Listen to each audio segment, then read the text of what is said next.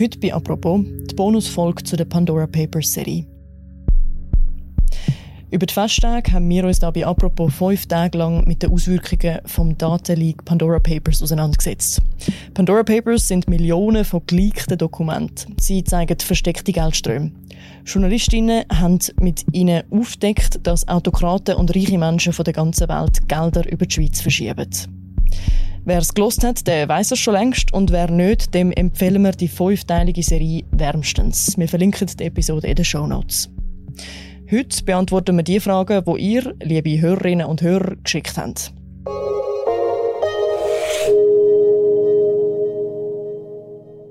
Ich bin Laura Bachmann und aus der Isolation zugeschaltet ist mir meine Kollegin Vivian Kuster. Hallo miteinander. Und da im Studio sind der Oliver Zielmann und der Christian Brönnimann vom Recherchedesk von Tamedia.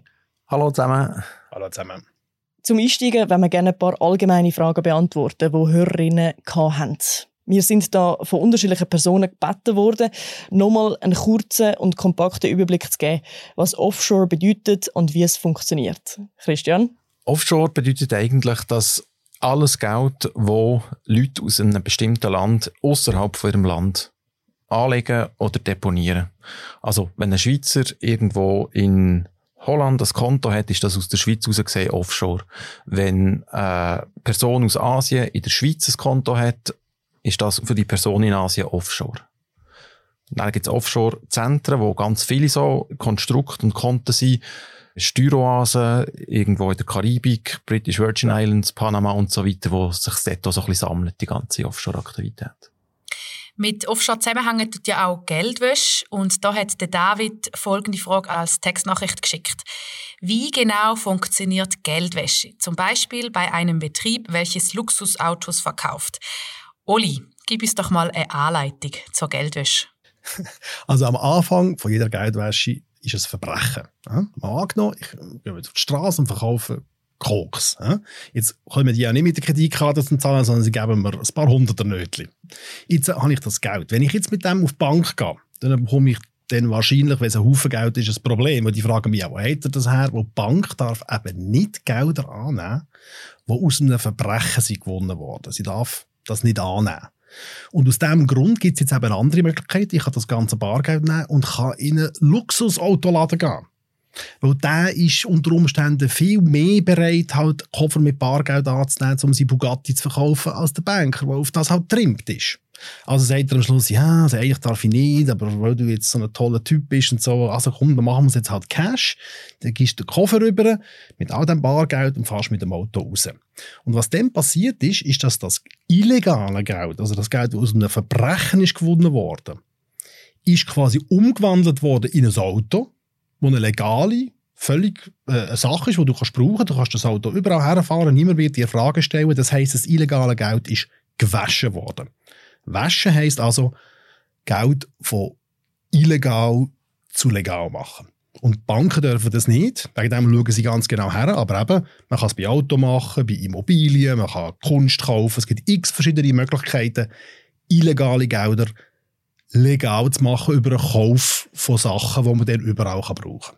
Man kann sogar so weit gehen, dass man einen Verkauf von Sachen faked und vorspielt, dass würden Sachen verkauft durch irgendwelche Verträge, wo Güter würden verkauft werden, wo man dann auch der Bank vorlegt, für das Geld in Umlauf zu bringen, wo aber gar nie irgendwo ein Gut verkauft worden ist. Also das ist die Fantasie ist keine Grenze gesetzt. Das ist Geldwäscherei äh, für Fortgeschrittene, oder?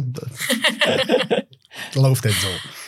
Christian, du hast uns bei der ersten Folge Susanne R. vorgestellt. Sie hat für die aserbaidschanische Präsidentenfamilie quasi administrative Tasks erledigt. Also, dass so Briefkastenfirmen haben können bestehen. Zu der Susanne R. hat ein weiterer David uns eine Frage geschickt. Ich habe das sehr spannend gefunden, wie Susanne R. so ein bisschen ihren Job gesehen hat, was sie dort gemacht hat, mit diesen Briefkastenfirmen zu verwalten. Es ist aber für mich nicht so mega fassbar geworden. Was mir so ein bisschen die Fragen wären, die mich beschäftigen, wie kommt man überhaupt zu so einer Stelle? Also wie kommt man so zu einem Posten? Ist der irgendwie ausgeschrieben gewesen? Ist der irgendwie aus einem Bekanntenkreis auf die Susanne R. zugegangen? Ist sie selber aktiv geworden? Und dann schlussendlich auch so ein bisschen, wie viel hat das in Beschlag genommen. Also, aber sie hat nebenan noch Iatrotherapie, die sie macht. Wie, wie viel Prozent ist dann schlussendlich auf diesen Job draufgegangen und wie hat so ein Arbeitsalltag ausgesehen? Also was sind das so für Tasks, die so, so angefallen sind? Also es sind eigentlich zwei Fragen. Vielleicht zuerst die erste. Wie ist Susanne zu dieser Arbeit gekommen? Das ist vielleicht ein kleiner Sonderfall. Normalerweise sind das Treuhandfirmen oder Anwaltskanzleien, die so Task ausführen, Offshore-Firmen betreuen. Bei der Susanne ist es so gewesen, dass sie als Assistentin oder Hilfskraft oder Sekretariatsmitarbeiterin oder einfach als Angestellte in Anwaltskanzlei geschafft hat in Zürich. Und die Anwaltskanzlei, außergewöhnlicher Vorgang in der Schweiz, ist der Konkurs gegangen. Und dann ist die Situation da gewesen, dass ganz viele Kunden von der Anwaltskanzlei die Firmen eigentlich wollen weiterlaufen, ihre Offshore-Firmen. Und Susanne R. hat sich zu dem Zeitpunkt entschieden, dass sie das quasi auf eigene Rechnung weitermacht. Also, dass sie die Betreuung von den Offshore-Firmen aus der Anwaltskanzlei rausnimmt und dann einfach selber privat quasi weitermacht. Und was macht sie genau? Das ist eine totale administrative Angelegenheit. So Offshore-Firmen, die muss man am Leben erhalten, indem man jährlich Gebühren zahlt in der Jurisdiktion, also aus dem Land, wo, sie, wo die Firma registriert ist. Wenn man das vergisst, wird die Firma deaktiviert, stillgesetzt. Wenn zum Beispiel der Kunde der Wunsch hat, einen Direktor auszuwechseln in so einer Firma, muss man Unterschrift organisieren. Wenn der Kunde zum Beispiel mit der Firma irgendetwas machen irgendwo Immobilien kaufen beispielsweise, dann muss man Dokument organisieren von dieser Firma, wo bestätigen, dass die Firma in gutem Zustand ist, dass sie aktiv ist, compliant ist mit den Regelungen von dem Land, wo sie registriert ist. Und wie viel Aufwand ist das? Das ist, die Frage haben wir der Susanne auch gestellt. Und sie hat das so ausgedrückt, dass das manchmal ganz viel war, wenn halt viele Sachen mit diesen Firmen passiert sind und dann aber auch zeitweise gar nichts oder nur ganz wenig. Also das ist nicht eine, eine Arbeit, wo man morgen ins Büro kommt und dann bis am Abend dran schafft, sondern das ist einfach quasi auf Abruf. Wenn es nötig ist, macht man, was es braucht und, und dann läuft es von selber weiter. Und, aber wichtig zu erwähnen ist ja, dass all das, was sie gemacht hat, all das, was du gerade beschrieben hast, das ist ja eben nicht illegal. Das ist nicht Geldwäsche. Nein, das ist total legal. Ähm, in der Schweizer Gesetzgebung gibt es auch nicht grosse Abklärungspflichten, solange, und das haben wir nie gesehen, dass das Susanne gemacht hat, solange nie direkter Zugriff aufs Geld ähm, besteht von diesen Betreuern, also nie aktiv Geld überweist oder eine Vollmacht auf ein Konto hat, sondern eben einfach nur die administrative, organisatorische Sache für die Firmen, dann ist das total legal genau das, was Susanne R. gemacht hat, ist nicht illegal und gleichzeitig ist es ja schon auch wichtig, bei Offshore-Praktiken anzuschauen, weil es sich gezeigt hat, dass bei den meisten Fällen von Geldwäsche heutzutage Offshore-Praktiken quasi das Werkzeug sind und da kommen dann auch das Geldwäschereigesetz ins Spiel und über das und seine Entwicklungsgeschichte haben wir in der Folge 3 ähm, erzählt. Zwei wichtige Punkte, vielleicht nochmal zur Repetition. Menschen aus der Finanzbranche müssen erstens nachfragen und abklären, woher das Geld kommt. Das hat der Oli ja auch schon erwähnt.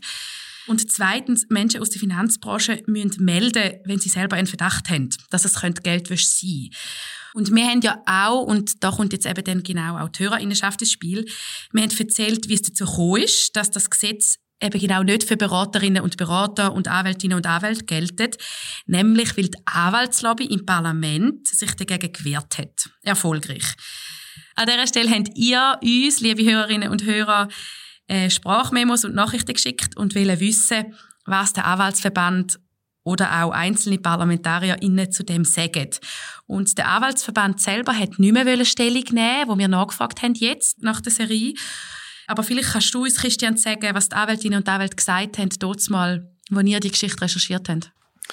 Also damals war äh, das wichtigste Argument das Anwaltsgeheimnis, wo sie in Gefahr gesehen haben, wenn sie neu im Geldwäschereigesetz für Beratungsdienstleistungen im Offshore-Bereich unterstellt werden. Also sie haben vorgebracht, dass das nicht vereinbar wäre mit dem Anwaltsgeheimnis, wenn sie die eben zum Beispiel plötzlich müsste eine Meldung machen bei einem Geldwäschereiverdacht oder wenn sie dem, dem Gesetz würde unterstehen. Es hat andere Argumente gegeben, dass es ein sehr grosser Aufwand wäre, wenn sie die ganzen Abklärungspflichten hätten bei Kundschaft, wo sie an würde Offshore-Firmen betreuen, was ein unverhältnismäßiger Aufwand wäre, dass die ganze Berufszunft quasi würde in Sippenhaft genommen werden für ein paar schwarze Schafe, ähm, was es vielleicht noch gäbe. Ja, das sind so die, die wichtigsten Argumente gewesen. Aber was sagen die Anwältinnen und Anwälte dazu oder auch ParlamentarierInnen, dass das reine Scheinargumente sind und sie eigentlich einfach das Geschäftsmodell weiter haben wollen? Ja, der Verdacht steht natürlich einfach im Raum. Das ist ja so. Das Problem ist halt einfach auch, dass wir unter den Parlamentariern so viele Anwältinnen und Anwälte haben, die das mitentscheiden. Das ist ja das Problem. Das Problem ist ja, dass die Klientel halt nicht wirklich unabhängig ist. Das heißt, wenn ich als Anwalt im Parlament, als Anwältin im Parlament über meine eigene Regulierung gesetzgeberisch bestimme, dann ist man einfach in einem unauflöslichen Interessenskonflikt. Und wie man aus dem rauskommt, habe ich bis heute ehrlich gesagt jetzt noch nicht gehört. Interessenskonflikte oder eben halt Interessensvertreter in eigener Sache. Ja, genau. In unserer Serie haben wir uns klar auf die Schweiz fokussiert und die Rolle von unserem Finanzplatz in einer internationalen Finanzwelt. Reden wir aber von Offshore in einem globalen Kontext, dann wird die Rolle der USA sehr schnell sehr wichtig. Dazu haben wir ein Sprachmemo bekommen. Jeder weiß, dass in Delaware mehr Briefkastenfirmen gibt als Einwohner. Warum sind dann in den Pandora Papers überhaupt keine amerikanischen Briefkastenfirmen oder Trusts erwähnt aus, aus Delaware oder auch South Dakota? Führen dann Spuren aus den Pandora Papers oder aus diesen grossen Leaks in die USA? Also die USA, wenn wir jetzt einfach von den Firmen reden, oder? einerseits haben wir ja das Geld, das liegt bei den Banken, und andererseits haben wir eben da die berüchtigten leeren Briefkastenfirmen, in deren ihrem Namen nachher das Zeug alles umgeschoben wird. Im Geldbereich äh, hat es Lecks gegeben, spielt die USA wichtige Rolle, wo wir angeschaut haben, zum Beispiel in den FinCEN-Files, das Leck, das ausschließlich aus den USA kommt. Bei den Firmen, dann ist es tatsächlich so, die Firmen die werden ja von Kanzleien gemacht, oder? Und wir wissen ganz viel über die Firmen von diesen Kanzleien, die dann halt Daten verloren haben, also ein Leck hatten. Also Panama Papers ist dann halt eine Anwaltskanzlei in Panama gewesen. Jetzt haben wir zwar Kontodaten oder sogar Gelddaten aus den USA gehabt, wir haben aber noch kein Leck von der amerikanischen Kanzlei gehabt. Das ist korrekt. Und die amerikanischen Kanzleien sind die, die nachher die amerikanischen Offshore-Firmen bauen. Und die spielen eine sehr grosse Rolle. Ganz speziell die in Delaware, da hat der Hörer absolut recht. Von dort hat es einfach schlicht noch kein Leck gegeben. Und die USA hat immer wieder eine Rolle gespielt, aber speziell Firmen aus Delaware jetzt weniger. Das würde aber jetzt auch nicht wahnsinnig viel für uns in der Schweiz ändern. Ähm, Im Bezug auf die USA ist auch von einem Hörer über Mail Kritik geäußert worden, dass die Menschen, die Pandora geleakt haben, eigentlich den Schweizer Finanzplatz schwächen Und mir ist aufgefallen, die Credit Suisse hat in den Swiss Secrets ja auch sich geäußert in einem Statement, dass das Leak ebenfalls nur da sagt, um unseren Finanzplatz zu schwächen. Was sagt ihr zu dem Narrativ? Das ist natürlich ein Argument, das immer wieder kommt aus der Schweiz raus, wenn es Kritik am Finanzplatz gibt. Es ist tatsächlich auch so gewesen, dass enormer Druck aus dem Ausland auf die Schweiz ausgeübt wurde, insbesondere auch von den USA, spätestens nach der Finanzkrise 08, wo das Bankgeheimnis ist angegriffen und schlussendlich auch sehr stark geschwächt wurde. Und es ist natürlich eine Verteidigungsposition, die relativ einfach zu machen ist, aber wir müssen es zuerst schon noch belegen. Also, dass das der einzige Grund ist, warum man die Schweiz kritisiert, das ist aus dem heraus, wo wir aus den Lecks sehen, natürlich nicht so. Aber es ist nachvollziehbar, dass das Schweizer Akteure als Argument brauchen. Die amerikanischen Banken sind genauso an gekommen wie die Credit Suisse jetzt. Der Unterschied ist natürlich, dass bei diesen Datenlecks als Konsortium von Journalisten schreibt. Wir in der Schweiz schreiben natürlich über Schweizer Anwälte, wir schreiben über Schweizer Banken. Wenn ihr jetzt an, den, an dem Tag, wo die Pandora Papers oder Paradise Papers würden rauskommen, wenn ihr die amerikanische Presse lesen, dann habt ihr nur einen Bericht darüber, was amerikanische Anwälte, amerikanische Banken alles falsch gemacht haben. Und selbst über das raus haben wir auch immer wieder riesige Berichte gemacht über Nike, oder? Das heisst, wir sind hier wirklich im Bereich, muss man ganz klar sagen, von der, von der Verschwörungstheorie. Es gibt keinen Hinweis aus diesen Leck, dass irgendjemand irgendwie verschont wird. Oli, in deiner Antwort schwingt eigentlich mit, dass es wichtig wäre, dass ihr bei Swiss Secrets hättet dürfen mitrecherchieren die Swiss Secrets zeigen eben gerade, dass die Berichterstattung über die Leck in jedem Land anders ist. Eben die Amerikaner für die Amerikaner, die Deutschen für die Deutschen. Und jetzt einisch hat es nichts für die Schweizer gegeben. wo wir nicht mitmachen können, aus juristischen Grund, wegen Bankgeheimnis. Und da sieht man eben, wie wichtig das ist, dass jedes Land für die eigenen Leserinnen und Leser eigene Geschichten machen, wo wirklich das Land auch etwas angeht. Und wenn wir das nicht haben, so wie jetzt im Fall von den äh, Swiss Secrets, dann müssen wir im Ausland lesen, was da vielleicht läuft. Dort hat es dann aber vielleicht keine Schweizer drinnen und da geht es gar nicht um Schweizer Arbeit und gar nicht so groß um die Sachen, die für uns gerade im Moment wirklich relevant sind in der Schweiz. Und prompt kann auch so ein Datenleck von uns aus gesehen falsch interpretiert werden oder irgendwie zu wenig ernst genommen werden. Und das haben wir jetzt hier in diesem Fall wirklich gesehen. Danke vielmals. Das war es, die Bonusfolge von unserer Apropos-Serie zum Thema Pandora Papers. Danke Oli, danke Christian. Merci. Genau. Wir haben eine Episode auch gemacht bei Apropos über die Swiss Secrets. Wir verlinken die dazu und natürlich auch die Serie zu den Pandora Papers. Falls euch diese Art von Serie übrigens gefällt, wir planen weitere im Sommer, im Winter, aber auch einfach, wenn eine gute Geschichte sich anbietet. Wir sind Vivian Kuster aus der Isolation und Laura Bachmann im Studio. Und es war eine grosse Freude, diese Serie zu machen. Und ihr hört apropos am Montag wieder. Apropos wird moderiert von Philipp Loser und Mirja Gabatuller. Produktion machen wir. Bis nächste Woche. Danke fürs Zuhören und ciao zusammen.